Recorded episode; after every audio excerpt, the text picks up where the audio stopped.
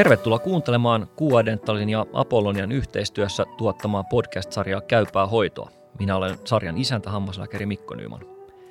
Tänään läpikäytävä suositus on purentaelimistön kipu- ja toimintahäiriöt TMD, jonka viimeisin päivitys on huhtikuulta 2021. Vieraana meillä on työryhmän puheenjohtaja Kirsi Sipilä sekä työryhmän jäsenet Marika Doeppel ja Ritva Näpänkangas. Tervetuloa kaikille mukaan. Kiitos. Kiitos. Kiitos.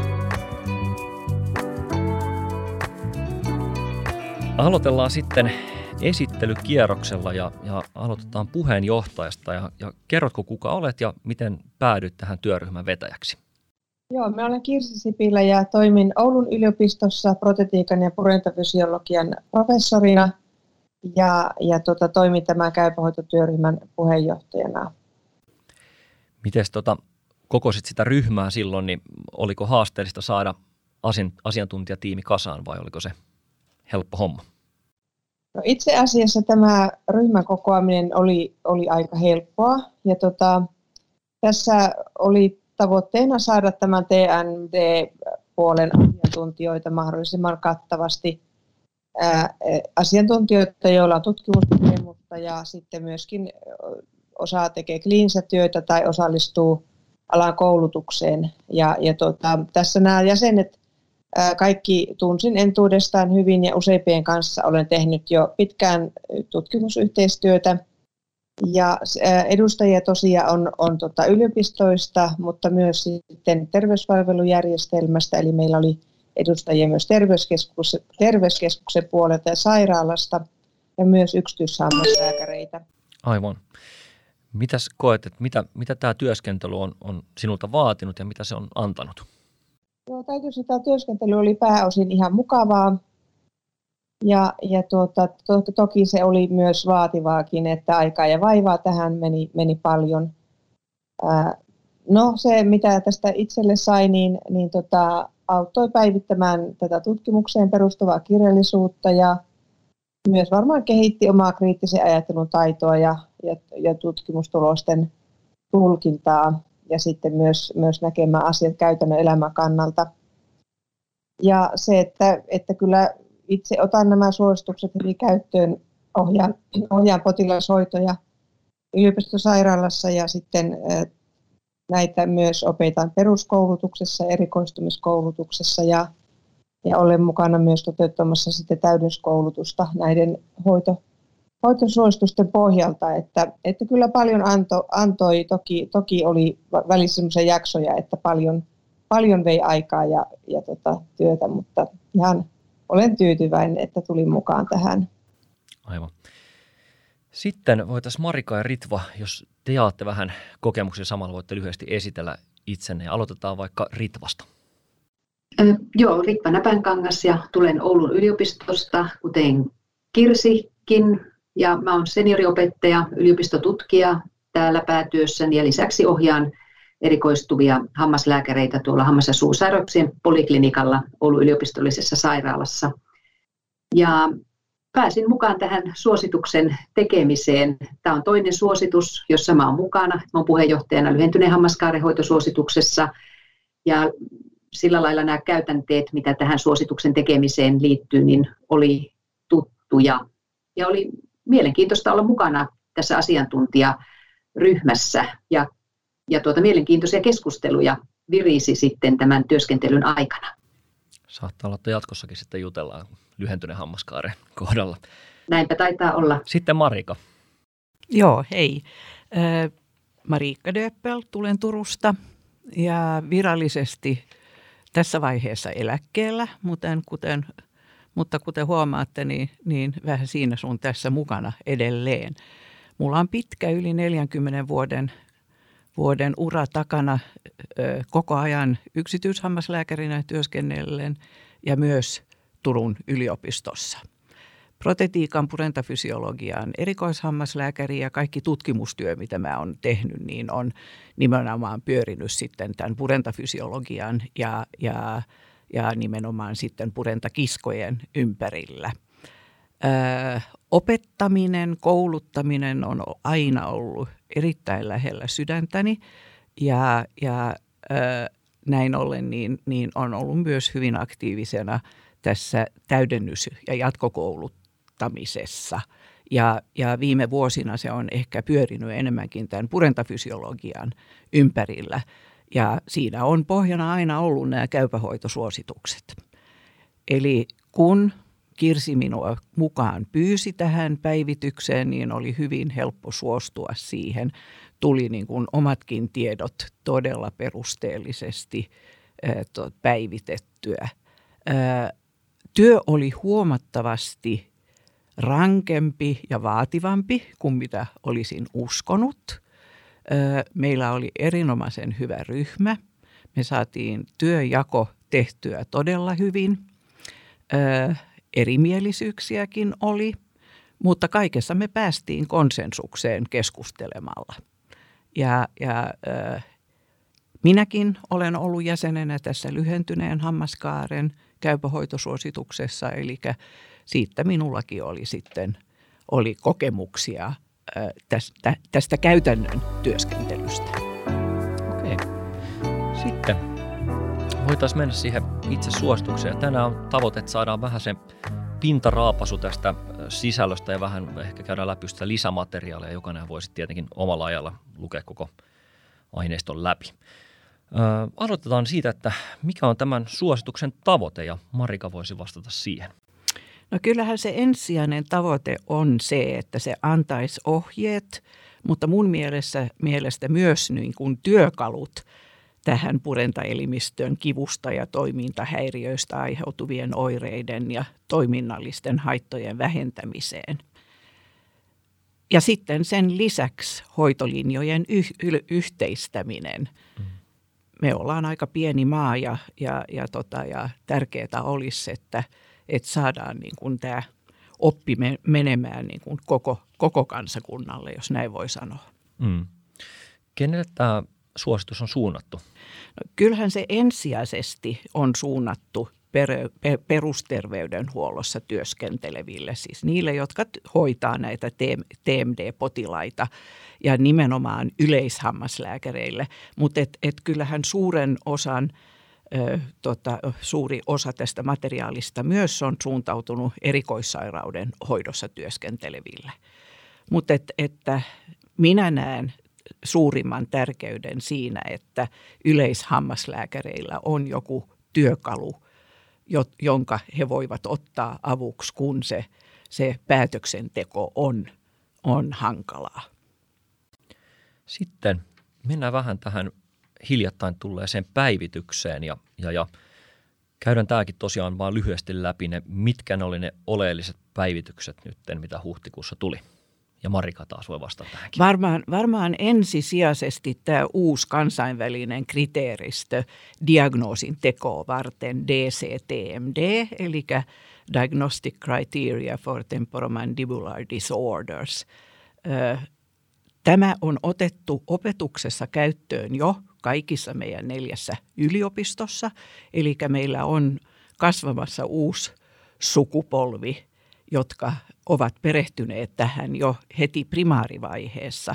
Ja nyt olisi tärkeää, että saataisiin se ja jalkastua niin kuin kentälle myös. Ja jos me sitten mennään, mennään tänne hoitopuoleen, joka aina kiinnostaa kaikkia kovasti, niin siinä, siinä mä nostaisin esille tämän, korostaisin omahoidon tärkeyttä. Siellä ei varmaan niin kuin kaiken kaikkiaan ole kauhean paljon mitään uusia juttuja, mutta tämä oma hoito on, on laajennettu ja siihen perehdytään perinpohjaisesti ja sen tärkeyttä korostetaan.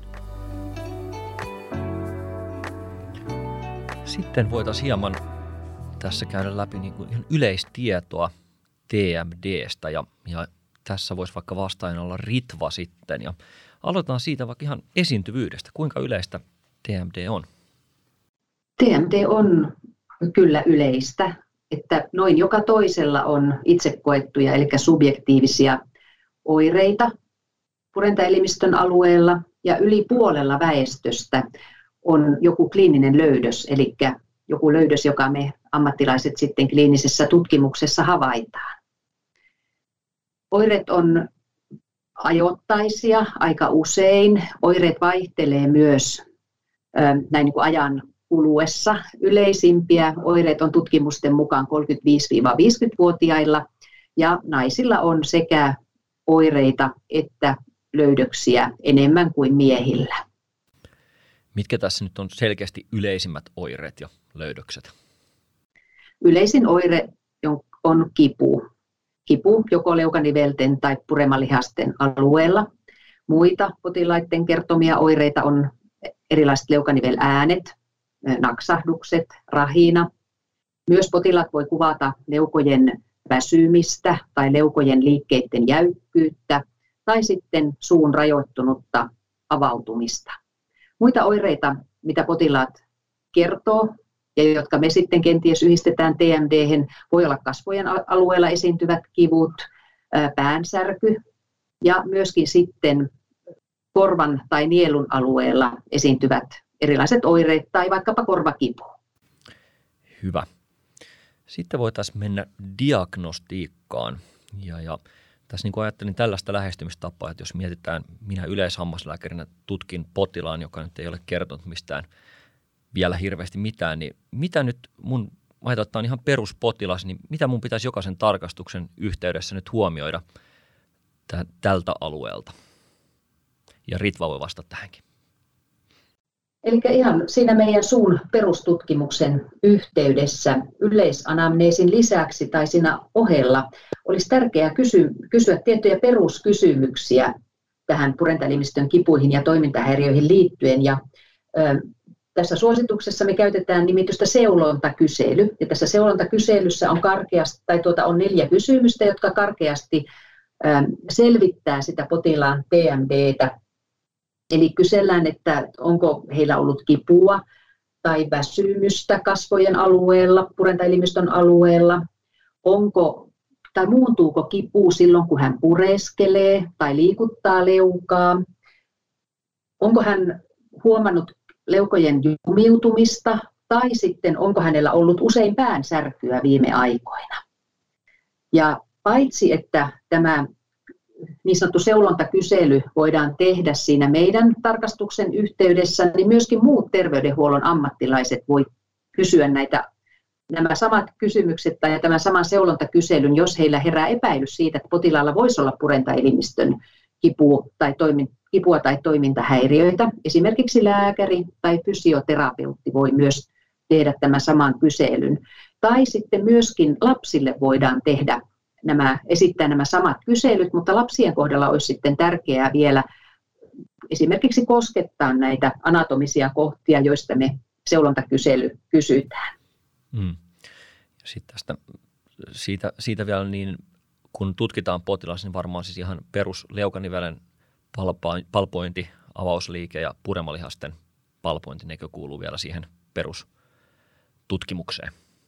Kyllä, ihan nimenomaan hyvin sanoitkin perustutkimukseen, eli tähän tavanomaiseen tutkimukseen, jolla me diagnosoidaan erilaisia suun alueen tuota, sairauksia tai katsotaan löydöksiä, niin kasvojen suun ulkopuolinen havainnointi, lihakset, nivelet, niin kuin sanoitkin, liikkeet, liikerajoitukset ja sitten intraoraalisesti vaikkapa hampaiden kuluminen tai limakalvomuutokset, niin näistä voi löytyä viitteitä siitä, että potilaalla voi olla purentaelimistön toimintahäiriöitä.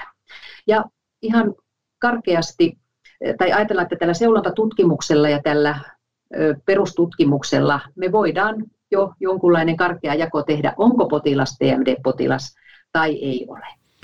Aivan, eli nyt, nyt jos tulee tässä seulontakyselyn kautta tai muuten tässä merkkejä, että voisi olla – tällainen potilas, niin mikä sitten se seuraava vaihe on? Minkä tyyppinen tutkimus sitten pitäisi tehdä ja kenen?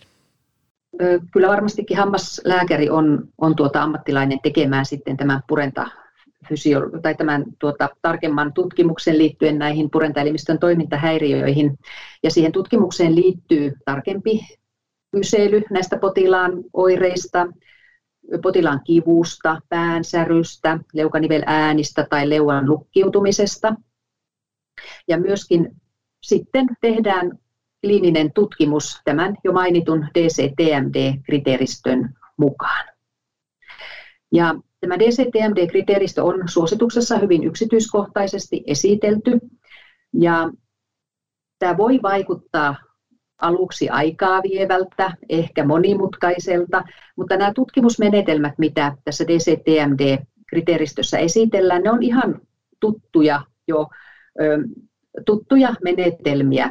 Se, mikä hienous ja, ja etu tässä DCTMD-diagnostiikassa on, on se, että nyt me saadaan työkaluja niiden tutkimuslöydösten tulkintaan ja diagnostiikkaan. Ja saadaan diagnostiikkaan yhtenäisyyttä ää, eri potilaiden välillä. Ja mukana on ihan tavallisimmat diagnoosit sekä leukanivelen että sitten puremalihasten alueella, eli kipuun liittyviä diagnooseja ja leukaniveldiagnooseja.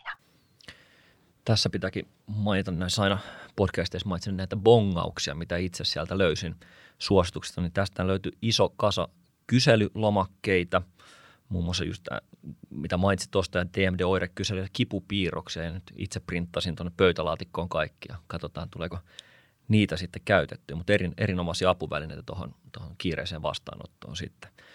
Tota, Miten tässä, jos mietitään täydentäviä tutkimuksia näiden löydösten perusteella, niin onko kuinka herkästi esimerkiksi mietittävä orton ottoa potilasta tai jotain muita tutkimuksia teettää?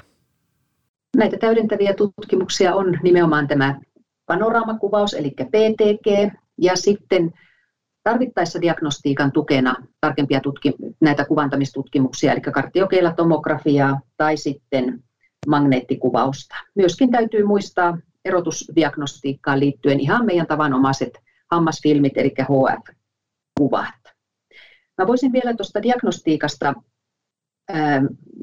tuosta perusdiagnostiikasta muutaman asian nostaa, jotka on tullut uutena oikeastaan siihen NS-perinteiseen purentafysiologiseen tutkimukseen, niin DCTMD-diagnostiikassa nostetaan esiin tuttu kipu, ja se on, kun tehdään kliinistä tutkimusta, niin potilaalta kysytään, että onko tämä tuttua kipua, ja se tarkoittaa semmoista kipua, mitä potilaalla on ehkä ollut jo aiemminkin tällä samalla alueella tai vaikkapa kotona, niin se, me saadaan sillä ero siihen, että tuntuuko potilaasta tämä tutkimus epämiellyttävälle vai onko tämä sitä samaa kipua, mitä hänellä on aikaisemmin ollut. Myöskin tähän tutkimukseen liittyy, on tullut mukaan heijastekipu, eli tuntuuko kipu siinä nimenomaisessa palpointikohdassa vai leviääkö se laajemmalle alueelle. Ja lisäksi vielä, vaikka DCTMD-diagnostiikkaan ei tähän kriteeristön mukaisesti kuulu purennan tutkiminen, niin totta kai purennan tutkiminen kuuluu osana potilaan normaalit tutkimuksia.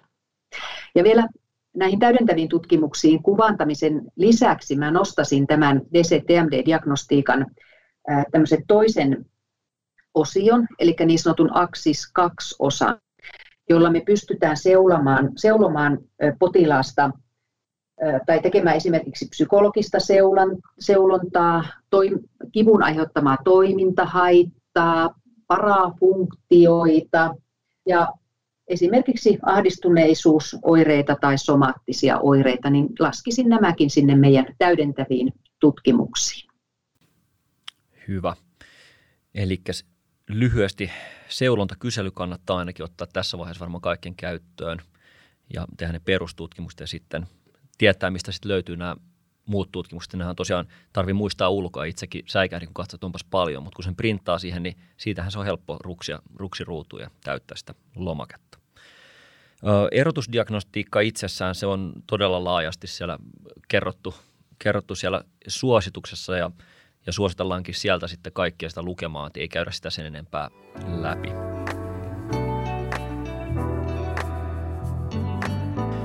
Nyt voitaisiin siirtyä ihan tähän TMDn hoitoon ja, ja, ja lähdetään tästä niin, että Marika vastaa ja mennään niin, että mistä tämä kaikki nyt alkaa TMDn hoito?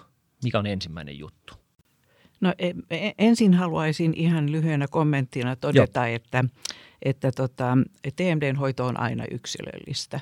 siitä, siitä kipuasteesta riippumatta sun muuta, niin jokainen henkilö on yksilö ja hänelle tehdään se oma yksilöllinen hoitosuunnitelma, joka sitten toteutetaan. Ja, ja toiseksi sen, että siitä on selvää näyttöä, että yhdistämällä eri hoitomuotoja, niin me saavutetaan huomattavasti parempi lopputuloksi kuin se, että aloitetaan yhdestä asiasta, katsotaan mitä tapahtuu, kokeillaan sitten seuraavaa, katsotaan mitä tapahtuu. Mistä me aloitetaan pääsääntöisesti silloin, kun meillä on TMD-potilas? Me aloitetaan informaatiosta ja omasta, omahoidosta. Ja sen informaation tarkoitushan on tietenkin rauhoittaa ensinnäkin potilasta.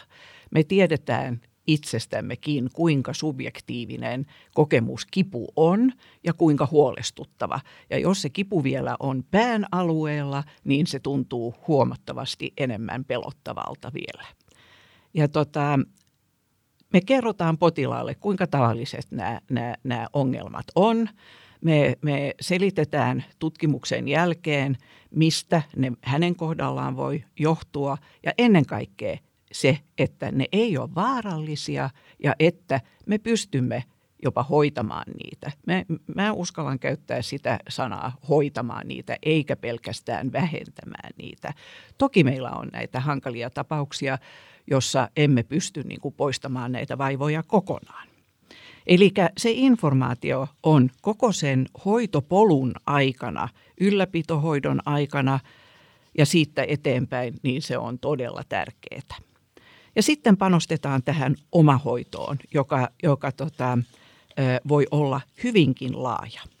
Ja omahoidollahan me tarkoitetaan sitä, että potilas itse aktiivisesti osallistuu siihen oman itsensä hoitamiseen ja ottaa niin kuin sen oman vastuunsa siitä myös, eikä heitä sitä palikkaa niin kuin lääkärille kokonaan, että hoida sinä tämä homma kuntoon nyt. Siinä meillä on eri, erittäin laaja spektri, mitä me voidaan käyttää, jotka on mun mielestä erinomaisen selkeästi esitetty siellä käypähoitosuosituksissa. Se sisältää lämpökylmähoitoa, pehmytkudoskosketusta, liikeharjoituksia, rentoutusharjoituksia. Sitten kun mennään vähän syvemmälle ja riippuen siitä kivun voimakkuudesta, niin, niin tietoisuustaitoharjoituksia sun muuta. Ja tota, tärkeää näissä kaikissa on mielestäni se, että ne ohjeistetaan ja harjoitellaan kunnolla potilaan kanssa. Ei vaan printata ulos sitä paperia sieltä, se, se, sieltä suosituksista ja pistetä se, se potilaan käteen, vaan, vaan käydään ne läpi. Peili on erinomainen apu jumpataan sen edessä, hierotaan kasvoja sen edessä yhdessä sun muuta, jotta se tieto menee perille. Tästä me lähdemme liikkeelle ja, ja sitten ö, fysioterapia, purentakiskohoito, akuutissa vaiheessa mahdollisesti lääkehoitoa ja sitten mitä hankalimpiin tapauksiin mennään sitten, kun meillä on näitä, näitä suuria niin kuin aksis kakkosluokan ongelmia, niin voidaan myös joutua siihen tilanteeseen, että tarvitsemme tämmöistä moniammatillista hoitoa. Mutta kaikista näistä meidän TMD-potilaista, niin noin 10 prosenttia ainoastaan ovat tämmöisen erikoissairaanhoidon tarpeessa, vaan ihan siellä perusvastaanotolla niin pystymme hyvin, hyvin pitkälle hoitamaan ja auttamaan näitä potilaita. Miten tota, tässä kun puhuttiin potilaan informoinnista ja sitten myös sen perään omahoidosta. Millainen näytön aste näissä on? Siis nimenomaan tämä, tämä kombinaatio, informaatio ja omahoito, mm. niin sillä on B-asteen näy, näy, näyttö. Mm-hmm. Eli sehän tarkoittaa sitä, että se on kohtalainen tutkimusnäyttö, on olemassa ainakin yksi tasokas tutkimus tai useita kelvollisia – ja mielestäni nämä, nämä eri tasot, mitä meillä näissä käypähoitosuosituksissa on, on aika ankaria. Eli, eli tämmöinen B-taso on kyllä mielestäni jo, jo hyvin korkea mm. näytön aste.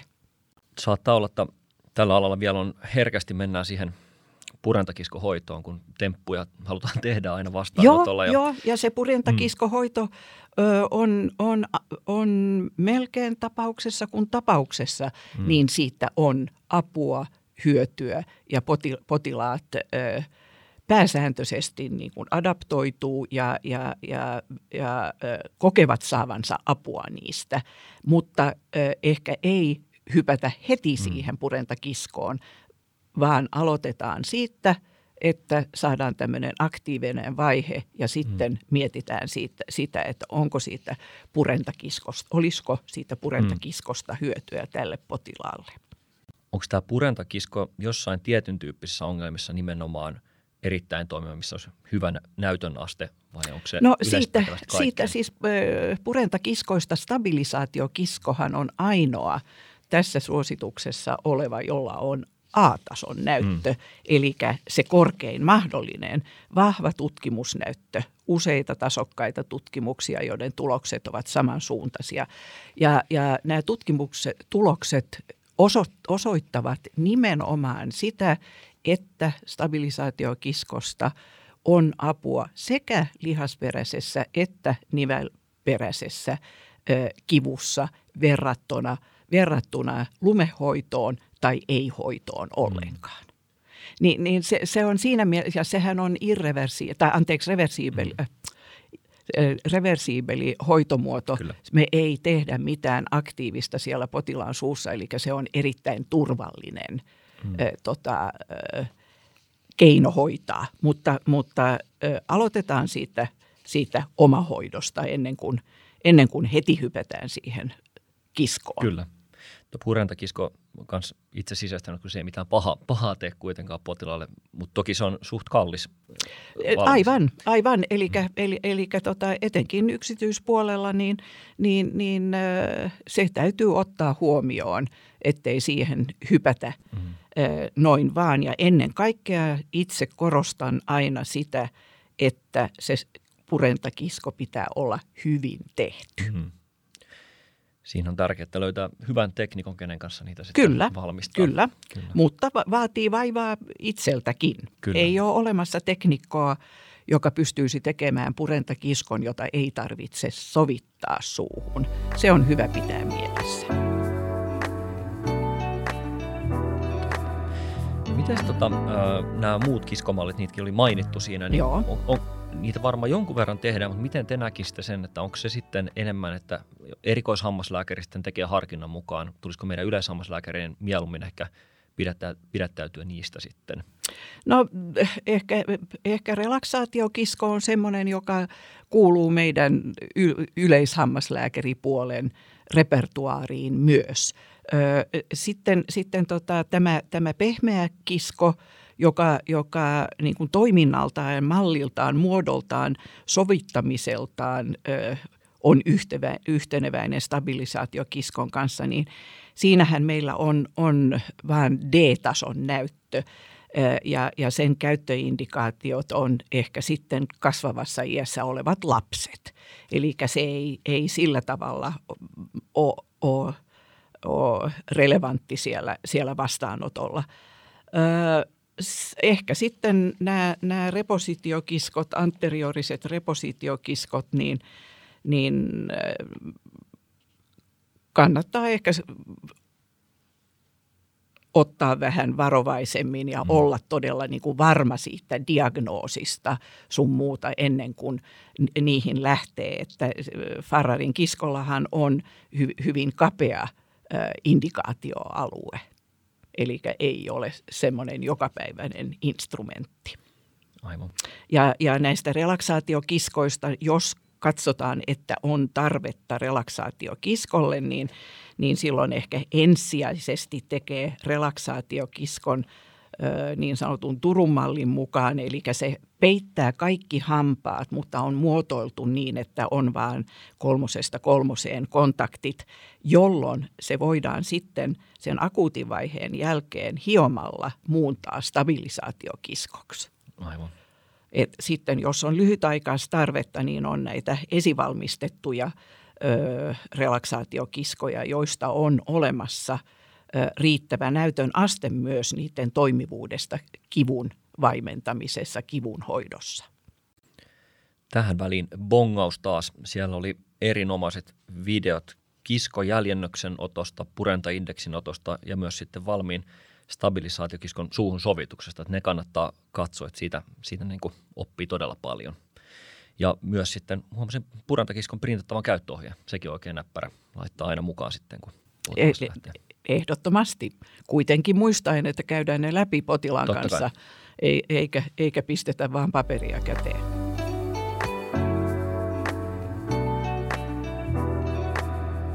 Ö, ihan lyhyesti tuosta lääkehoidosta vielä. Milloin, missä tilanteessa näet, että tulehduskipulääkkeelle tai parastamolle tai muille olisi sitten No tota, silloin kun meillä on tota akuutti kipuvaihe, niin jotta saataisiin niin se tilanne laukastua, niin yhdistettynä muiden hoitomuotojen kanssa siitä, siitä lääkehoidosta voi olla hyötyä. Nyt täytyy muistaa, että, että, että mitään vankkaa tutkimusnäyttöä meillä ei ole nimenomaan TMDn vaivois, vaivojen hoitamiseen näiden, näiden tota eri kipulääkkeiden kanssa, vaan nämä perustuu sitten yleismedisiinan puolen tutkimuksiin hyvin pitkälle. Ja, ja pitää muistaa, että se lääkehoito pitää aina olla niin kuin muuta hoitoa tukeva. Indikaatioita löytyy sitten tietenkin näiden kroonisten kipupotilaiden kohdalla ehkä enemmän. Ja näistä, näistä lääkkeistä niin parasetamoli on kuitenkin aina se turvallisin ja se numero ykkönen silloin, kun meillä on lievempiä kiputiloja. Ja ehdottomasti silloin, jos meillä on, on ö, sydän- tai, tai verisuoni taudeista kärsiviä potilaita, jos meidän, meillä on potilaita, joilla on ongelmia ruoansulatuskanavan kanssa – jos meillä on raskaana oleva tai imettävä potilas, niin parasetamoli on se, se ensisijainen. Se vaimentaa kipua ja, tota, ja, ja käyttöindikaatiot on myös nämä, nämä akuutit leukanivelartroositilanteet ja traumaattiset artriitit.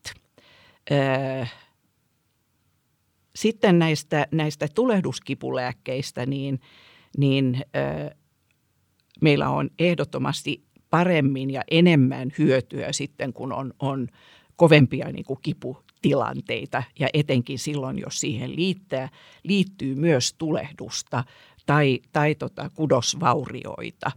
Ja, ja, ja paletti, mikä meillä on, niin sehän on ibuprofeeni, naprokseeni ja diklofenaakki. Kaikilla on osoitettu kipua lieventävä kyky, eli valinta perustuu hyvin pitkälle siihen sitten siihen yksilölliseen potilaaseen. Ja, ja täytyy muistaa niin kuin lääkkeiden interaktiot, täytyy muistaa, muistaa tuota potilaan perustilanne ja, ja etenkin sitten ibuprofeenin kohdalla niin näiden sydän- ja, ja verisuoni tautien lisäksi niin sen, sen vaikutus maksaan ja ongelmat, jos on astma – astmapotilas. Ja tämä on ehkä sitten se repertuaari, joka, joka on, on se, se, mikä meillä on ensisijaisesti näiden peruspotilaiden kanssa. Benzodiazepiineistä kysytään ja niistä todettakoon, että ei ole näyttöä ja ei ole suositeltavaa lähteä niiden käyttöön. Sittenhän meillä on lihasrelaksantteja, masennuslääkkeitä ynnä muuta lihasrelaksanteista ei ole olemassa näyttöä, mutta kliinistä kokemusta. Täytyy muistaa taas nämä, nämä, nämä tota, sivuvaikutukset, mitä ne saattaa tuoda mukanaan. Masennuslääkkeistä on, on ehkä nimenomaan näiden kroonisten kipupotilaiden kanssa eniten näyttöä. Ja silloin on todettu, että ne, ne nimenomaan siihen masennustilaan – vaikuttavat ja sillä tavalla ehkä nostavat sitä kivun sietokykyä. Mutta et mielestäni ne rupeaa olemaan jo niinku sen luokan lääkkeitä, että et, et, eihän me semmoisia lähdetä määräämään, vaan sitten ollaan jo psykologin ja lääkärin kanssa yhteistyössä. Kyllä. Tota, Sitten näitä radikaalempia hoitolinjoja, ehkä purenan hionta ja kirurgia, niin kuinka iso osa sitten potilaista tarvitsee ylipäätänsä kirurgiaa tai sitten sitä, että lähdetään ihan purentaan kajoamaan? Tota, loppujen lopuksi hyvin harva. Ja tämä, tämä purentaan kajoaminen, eli purenan tasapainottaminen, niin sehän tulee, tulee vastaan, herää kysymyksenä tavallaan siinä vaiheessa, kun meillä on, on niin kuin tilanne hallinnassa. Eli potilas on päässyt eroon näistä TMD-vaivoista, niin sitten lähdetään harkitsemaan sitä, että olisiko tällä, tällä kyseisellä potilaalla hyötyä siitä purennan tasapainottamisesta. Ja se purennan tasapainottaminenhan tarkoittaa sitä, että, että, että me voidaan lähteä rakentamaan, eli ihan paikkamateriaalilla muokkaamaan oklusaalipintoja – Siihen voi kuulua ortodonttia, protetiikkaa, että saadaan stabiloitua se purenta.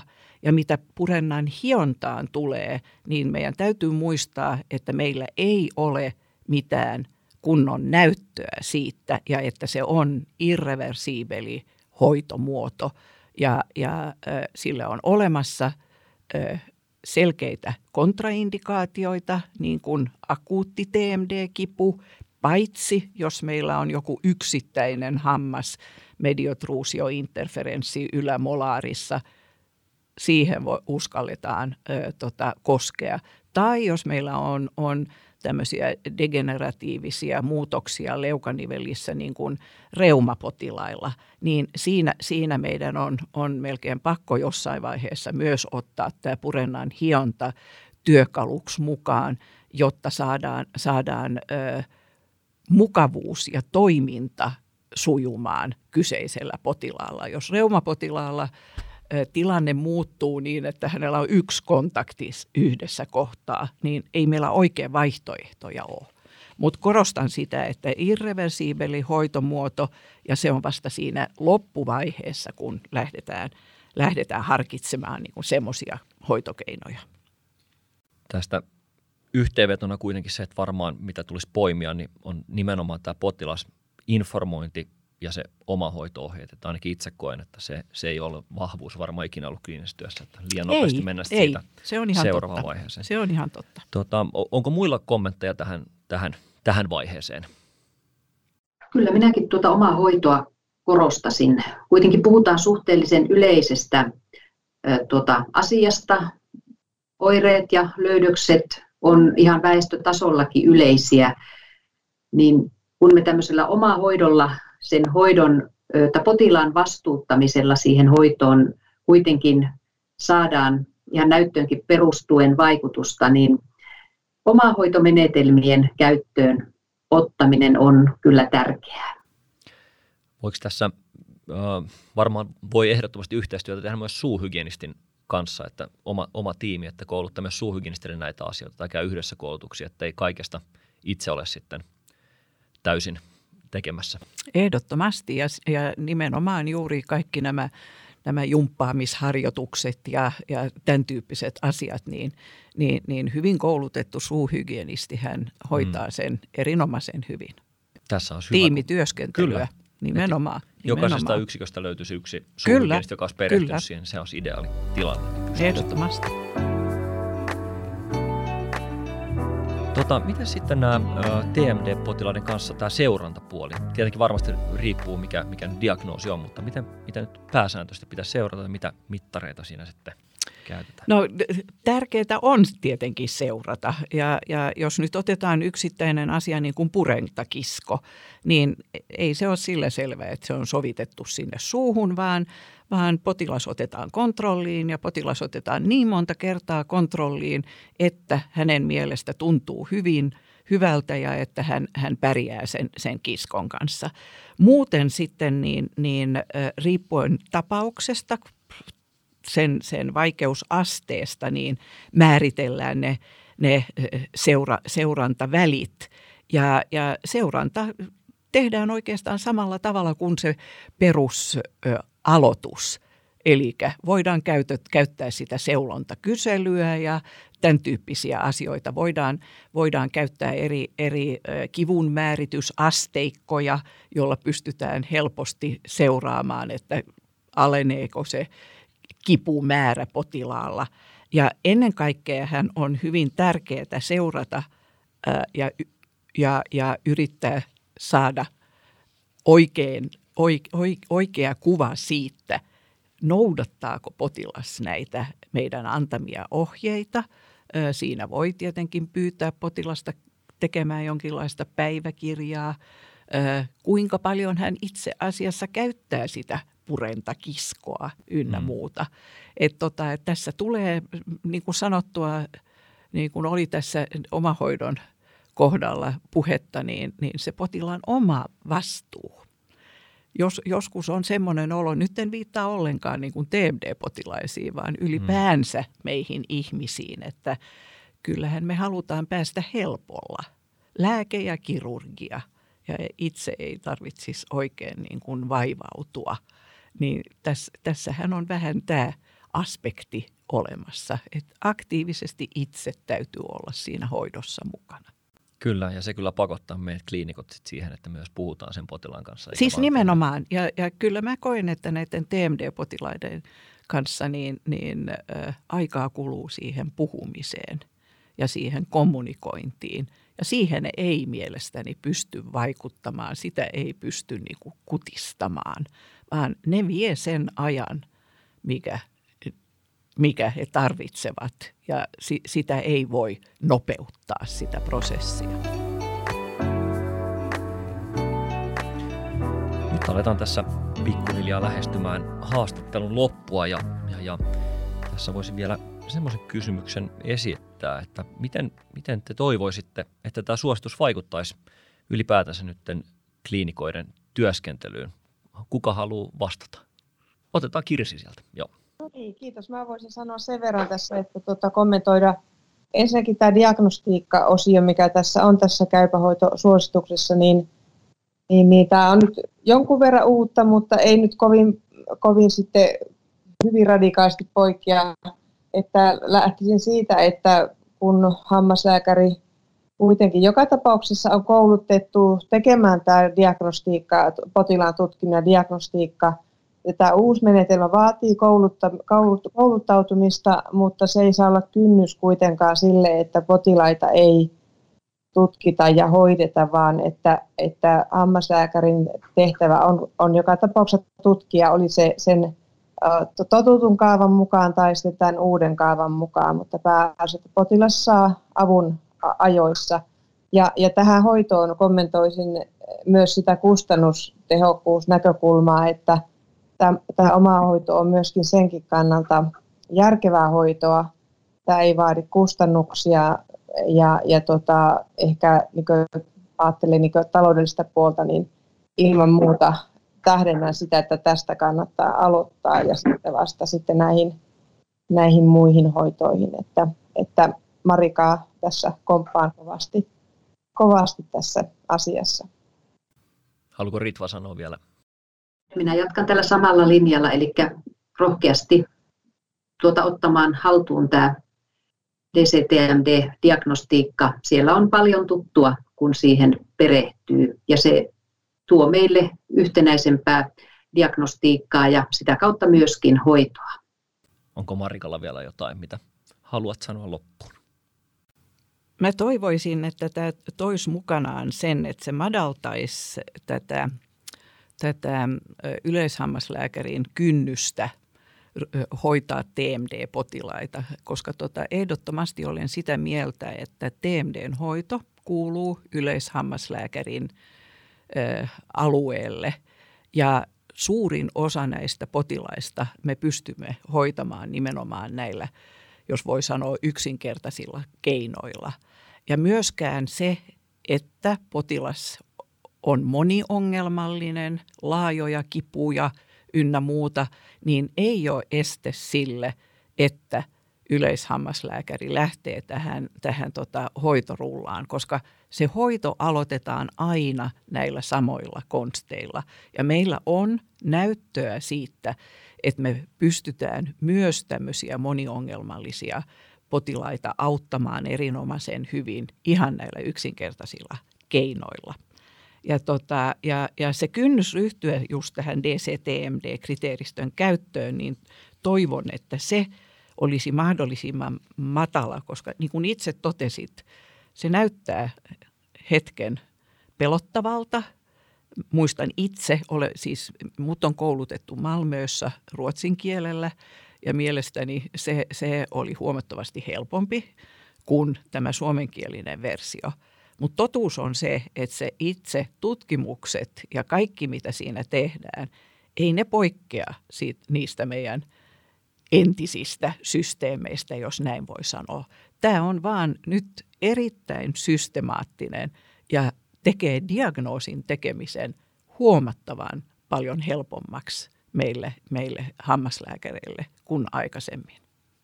Kyllä. Tässä voidaan myös hyvin todeta, että tästähän on tulossa ruotsinkielinen versio myös Aivan. Lähi, lähiaikoina.